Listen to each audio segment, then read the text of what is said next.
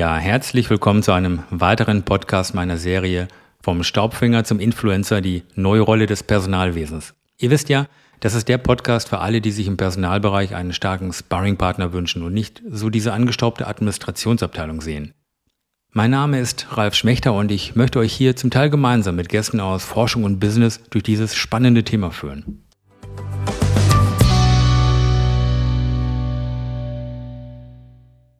Ihr erinnert euch, in meinem letzten Podcast haben wir ausführlich darüber gesprochen, was die Unternehmens-DNA ist und wie wir ein modernes People and Culture Management in dieser Unternehmens-DNA verankern.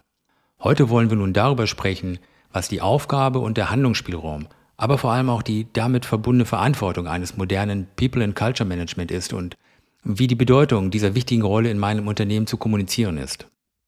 Wenn ich nun vom People and Culture Bereich als Business oder als Strategiepartner spreche oder davon, dass der Personal- und Organisationsbereich auf Augenhöhe und als Sparringpartner mit der Unternehmensleitung agieren muss, dann gilt das für Unternehmen mit einem mittleren bis hohen Komplexitätsgrad, was nicht zu verwechseln ist mit der physischen Größe oder dem Umsatz des Unternehmens. Auch kleinere Unternehmen mit nur wenigen hundert Mitarbeitern können sehr komplex aufgestellt sein, wogegen größere Unternehmen mit 2.000, 3.000 oder mehr Mitarbeitern durchaus eine geringere Komplexität aufweisen können. Vielleicht fragt ihr euch ja jetzt, okay, wie kann ich denn herausfinden, wie komplex mein Unternehmen ist und welche Rolle mein Personalbereich in meinem Unternehmen haben sollte? Aber lasst mich das mal an einem praktischen Beispiel beschreiben. Ich habe vor einiger Zeit ein Unternehmen begleitet, das mit rund 300 Beschäftigten eine wirklich komplexe Software für die Logistikbranche entwickelt hat.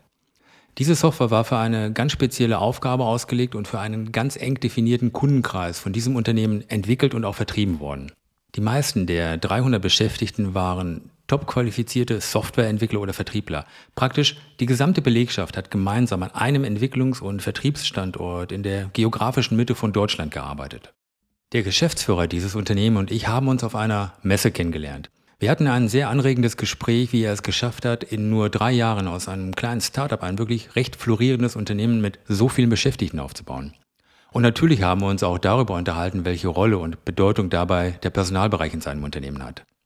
Bereits bei diesem ersten Treffen konnte er mir sein Unternehmen wirklich super gut beschreiben. Er sagte mir, Herr Schmechter, meine Organisation ist zurzeit gar nicht so komplex, wie es vielleicht scheinen mag. Wir produzieren nur ein Produkt für eine klar abgegrenzte Kundschaft und es gibt nur unseren direkten Absatzweg. Meine Belegschaft ist sehr homogen und unsere Gesellschaftsstruktur recht einfach. Das Unternehmen gehört mir und meinem Partner. Ich habe im Personalbereich auch nur zwei Mitarbeitende, die sich dann um die Verträge und die Abrechnung kümmern. Die Personalauswahl mache ich allerdings selbst. Meine 300 Beschäftigten habe ich alle selbst handverlesen ausgewählt. Okay, das war jetzt wirklich kurz und knackig auf den Punkt gebracht und dem konnte und wollte ich auch gar nichts entgegensetzen. Sein Produkt ist zwar hochkomplex, seine Organisation hingegen aber nicht. Gut, sicherlich hätte er seinen Personalverantwortlichen mehr in die Mitarbeiterauswahl einbeziehen können, aber grundsätzlich reicht in einer Organisationsstruktur, wie er sie beschrieben hat, eine gut qualifizierte Personaladministration völlig aus. Vielleicht fragt ihr euch ja jetzt, wobei und warum ich diesen Unternehmer überhaupt begleitet habe.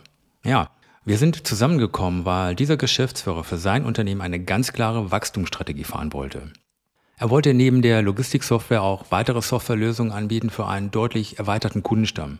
Er plante, zwei weitere Standorte zu eröffnen, neue Vertriebswege zu erschließen und somit auch weitere Mitarbeitende in planerischen und steuernden Funktionen wie Marketing, Personal und Recht einzustellen. Dieser Unternehmer brauchte jetzt ganz klar skalierbare Strategien, Strukturen und Prozesse, um seine immer komplexer werdende Organisation wirklich strukturiert wachsen zu lassen. Vor diesem Hintergrund konnte ich ihm helfen, einen Personal- und Organisationsbereich aufzubauen, der neben den rein administrativen Tätigkeiten einen deutlich höheren Mehrwert für das Unternehmen liefern konnte, indem er als Businesspartner den Unternehmer auch in strategischen und konzeptionellen Themen begleitet und unterstützt. Um dieses Beispiel auf den Punkt zu bringen, können wir zusammenfassend sagen, je höher der Komplexitätsgrad eines Unternehmens ist, desto größer wird auch der Bedarf an standardisierten Prozessen sein und auch die Notwendigkeit, Zuständigkeiten sauber abzugrenzen und Entscheidungsregeln aufzustellen. Vielleicht wird dieses Unternehmen in Zukunft mit mehreren Standorten, mit einer größeren Produktpalette und mit unterschiedlichen Absatzwegen auch mal eine Komplexität erreichen, in der dann selbst der HR-Business-Partner nicht mehr ausreicht, sondern in der ein strategisch orientiertes People and Culture Management dem Unternehmer einen noch größeren Mehrwert in seiner Organisation liefern kann. In jedem Fall ist es besonders wichtig, meine unternehmerischen Entscheidungen und meine Unternehmensplanung strukturiert zu koordinieren und transparent zu kommunizieren.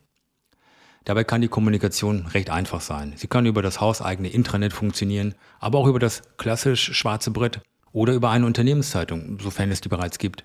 Wichtig ist, dass ihr so viele Mitarbeitende wie möglich erreicht und jeder in eurem Unternehmen mit einem wirklich guten Gefühl weiß, wohin die Reise gehen wird, auch wenn es mal schwierige Zeiten sind.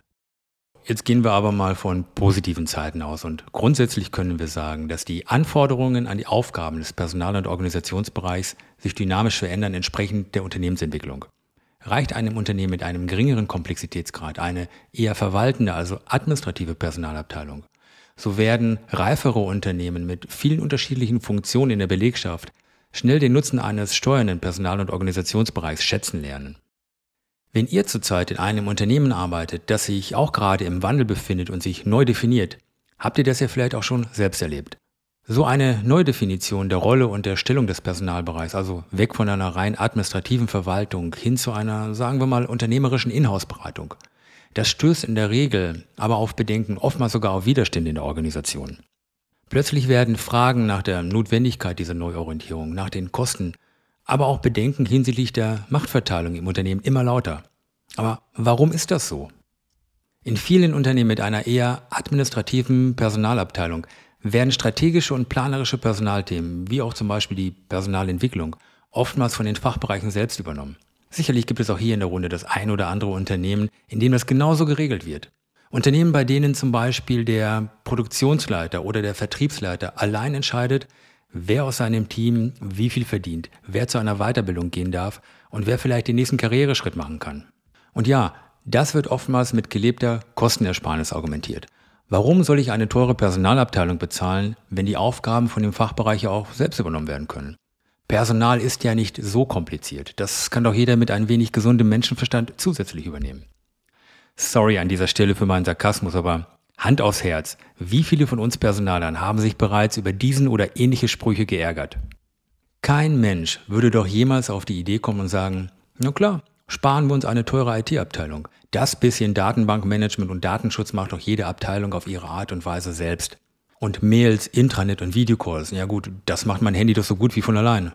Aber bei der Personalarbeit, bei der es um das wichtigste Kapital meiner Organisation geht, um die wertvollen Mitarbeitenden, hier haben viele Unternehmen noch immer ein eher angestaubtes Verständnis von dem Nutzen und von den Möglichkeiten einer professionellen Businesspartnerrolle. Wenn ich meine Kunden auf dieses Thema anspreche, dann schauen einige von denen mich wirklich mit ganz großen Augen und überrascht an und sagen, lieber Herr Schmechter, das war doch schon immer so. Unser Unternehmen gibt es doch bereits seit über 30 Jahren und zwar mit ein und derselben Personalabteilung. Und bisher, glauben Sie mir, hat sich niemals irgendjemand darüber beschwert, dass seine Abrechnung nicht stimmt. Ja, das ist ein Argument wenn ich den Personalbereich sehr klassisch als reine Verwaltungsabteilung betrachte. Wenn wir dann aber darüber sprechen, dass ein moderner Personal- und Organisationsbereich auch so viel mehr machen könnte, indem er mit schlanken und effizienten Prozessen neue Wege für die Unternehmensführung aufzeigt oder eine zukunftsweisende Personalentwicklung aufbaut, um stets auf einen gut gefüllten Fachkräftepool zugreifen zu können.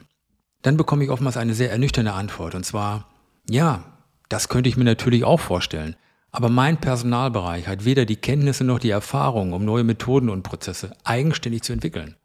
Und eine komplett neue Personalabteilung aufzubauen, kostet sehr viel Zeit und sehr viel Geld. Und ganz ehrlich, das kann und will ich mir zurzeit nicht leisten. Gut, das sind wirklich starke Argumente, die ich auch sehr gut nachvollziehen kann. Und oftmals ist das genau der Punkt in unseren Gesprächen, an dem ich mit meinem Beratungsansatz helfen kann, innerhalb ein paar Wochen ein modernes Personalwesen aufzubauen, ohne dabei gleich den gesamten Personalbereich austauschen zu müssen. Aber jetzt mal eine kurze Frage zum Rollenverständnis. Und damit richte ich mich an die Personalkolleginnen und Kolleginnen hier in der Runde. Wer von euch macht heute einen hervorragenden, aber eher administrativen Job und fühlt sich auch damit richtig gut, wo er organisatorisch angehängt ist? Und wer von euch hat heute bereits eine auch beratende und unterstützende Rolle in eurem Unternehmen, in der ihr mit eurem Fachwissen und eurem Ratschlag auch fachübergreifend gefragt und geschätzt seid. Beides ist absolut in Ordnung und völlig okay. Worauf ich hinaus möchte, ist Folgendes. Jedes Unternehmen braucht den Personalbereich, der dem geplanten, also nicht dem aktuellen, sondern dem geplanten Reifegrad des Unternehmens entspricht. Aber nicht jeder Personalbereich kann eins zu eins mit den neuen Anforderungen eines sich ständig entwickelnden Unternehmens mitwachsen. Einige Personalverantwortliche können es einfach nicht, weil sie es niemals gelernt haben. Und einige wollen es auch gar nicht, weil plötzlich ganz neue Erwartungen an sie gestellt werden. Auf einmal wird von dem Personalbereich erwartet, dass er seine eigene Stellung im Unternehmen durch konzeptionelle und strategische Tätigkeiten legitimiert. Es wird von ihm erwartet, dass er Strukturen und Prozesse anhand des Mitarbeiterlebenszyklus entwickelt. Plötzlich muss er Personal- und Organisationsstrategien aufstellen und organisatorische Entscheidungsregeln definieren. Und das sind nur einige von den strategisch-konzeptionellen Aufgaben, die von einem modernen People and Culture Management heute erwartet werden. Daher ist es so wichtig als Unternehmensleitung ganz genau zu wissen, wo meine Reise hingehen soll, mit meinem Unternehmen, aber auch mit meiner Personal- und Organisationsabteilung. Wenn ich das weiß, dann muss ich auch den nächsten Schritt gehen und dem Personal- und Organisationsbereich mit den richtigen, wertigen Titeln in meiner Organisationsstruktur und den offiziellen Organigramm verankern. Und zwar mit direkter Berichtslinie an den obersten Entscheidungsträger, also zum Beispiel an den CEO und nicht etwa an den CFO, was sehr häufig gelebt wird. Warum ist das jetzt so wichtig? Nicht etwa, weil ich irgendwelche Probleme mit Finanzvorständen habe, keine Frage. Ein hochkarätiges People and Culture Management muss sich wie ein externer Berater möglichst frei äußern dürfen. Mit dieser Personalleitung möchte ich als Unternehmenslenker dann auch ganz offen über mein Top-Management sprechen können. Das wird aber nicht funktionieren, wenn meine Personalleitung an einen CFO berichtet oder an irgendeine andere C-Level-Stelle. Das würde automatisch zu einem Interessenkonflikt bei der Personalleitung führen. Und als Unternehmensleitung geht mir ein wertvoller Sparringpartner verloren. Eine Personalabteilung, die im Unternehmen gut vernetzt ist und als integre Vertrauensperson von meinen Managern geschätzt wird, kann mich bei wichtigen Personalentscheidungen professionell beraten, sofern ich das zulasse. So, nun haben wir alles richtig gemacht und ein top qualifiziertes People and Culture Management aufgebaut, dem ich vertrauen kann und das mir mit innovativen Ideen neue Wege aufzeigt. Aber wie stelle ich als Unternehmenslenker nun sicher, dass durch, sagen wir mal, durch die Geister, die ich rief, mir vor lauter Kreativität und Innovationsdrang meines Personalbereichs nicht plötzlich tausend neue Themen um die Ohren fliegen. Diese Frage und vor allem die dazu passenden Lösungsansätze werden wir in meinem nächsten Podcast besprechen, wenn wir über die Gestaltung und die richtige Nutzung des Mitarbeiterlebenszyklus reden werden. So, und inzwischen wisst ihr ja auch, wenn euch das Thema interessiert, dann schaut gerne auf meiner Webseite in der Mediathek vorbei. Dort findet ihr weitere Podcasts, Videoclips und auch mein E-Book zu diesem Thema. Zudem interessiert mich natürlich euer Feedback und schreibt mir auch gerne, wenn ihr bestimmte Themen besprochen haben möchtet oder welche Erfahrungen ihr gesammelt habt. Ich freue mich, wenn wir uns dann das nächste Mal wieder hören, wenn es heißt vom Staubfänger zum Influencer, die neue Rolle des Personalwesens. Bis dahin wünsche ich euch eine schöne Zeit.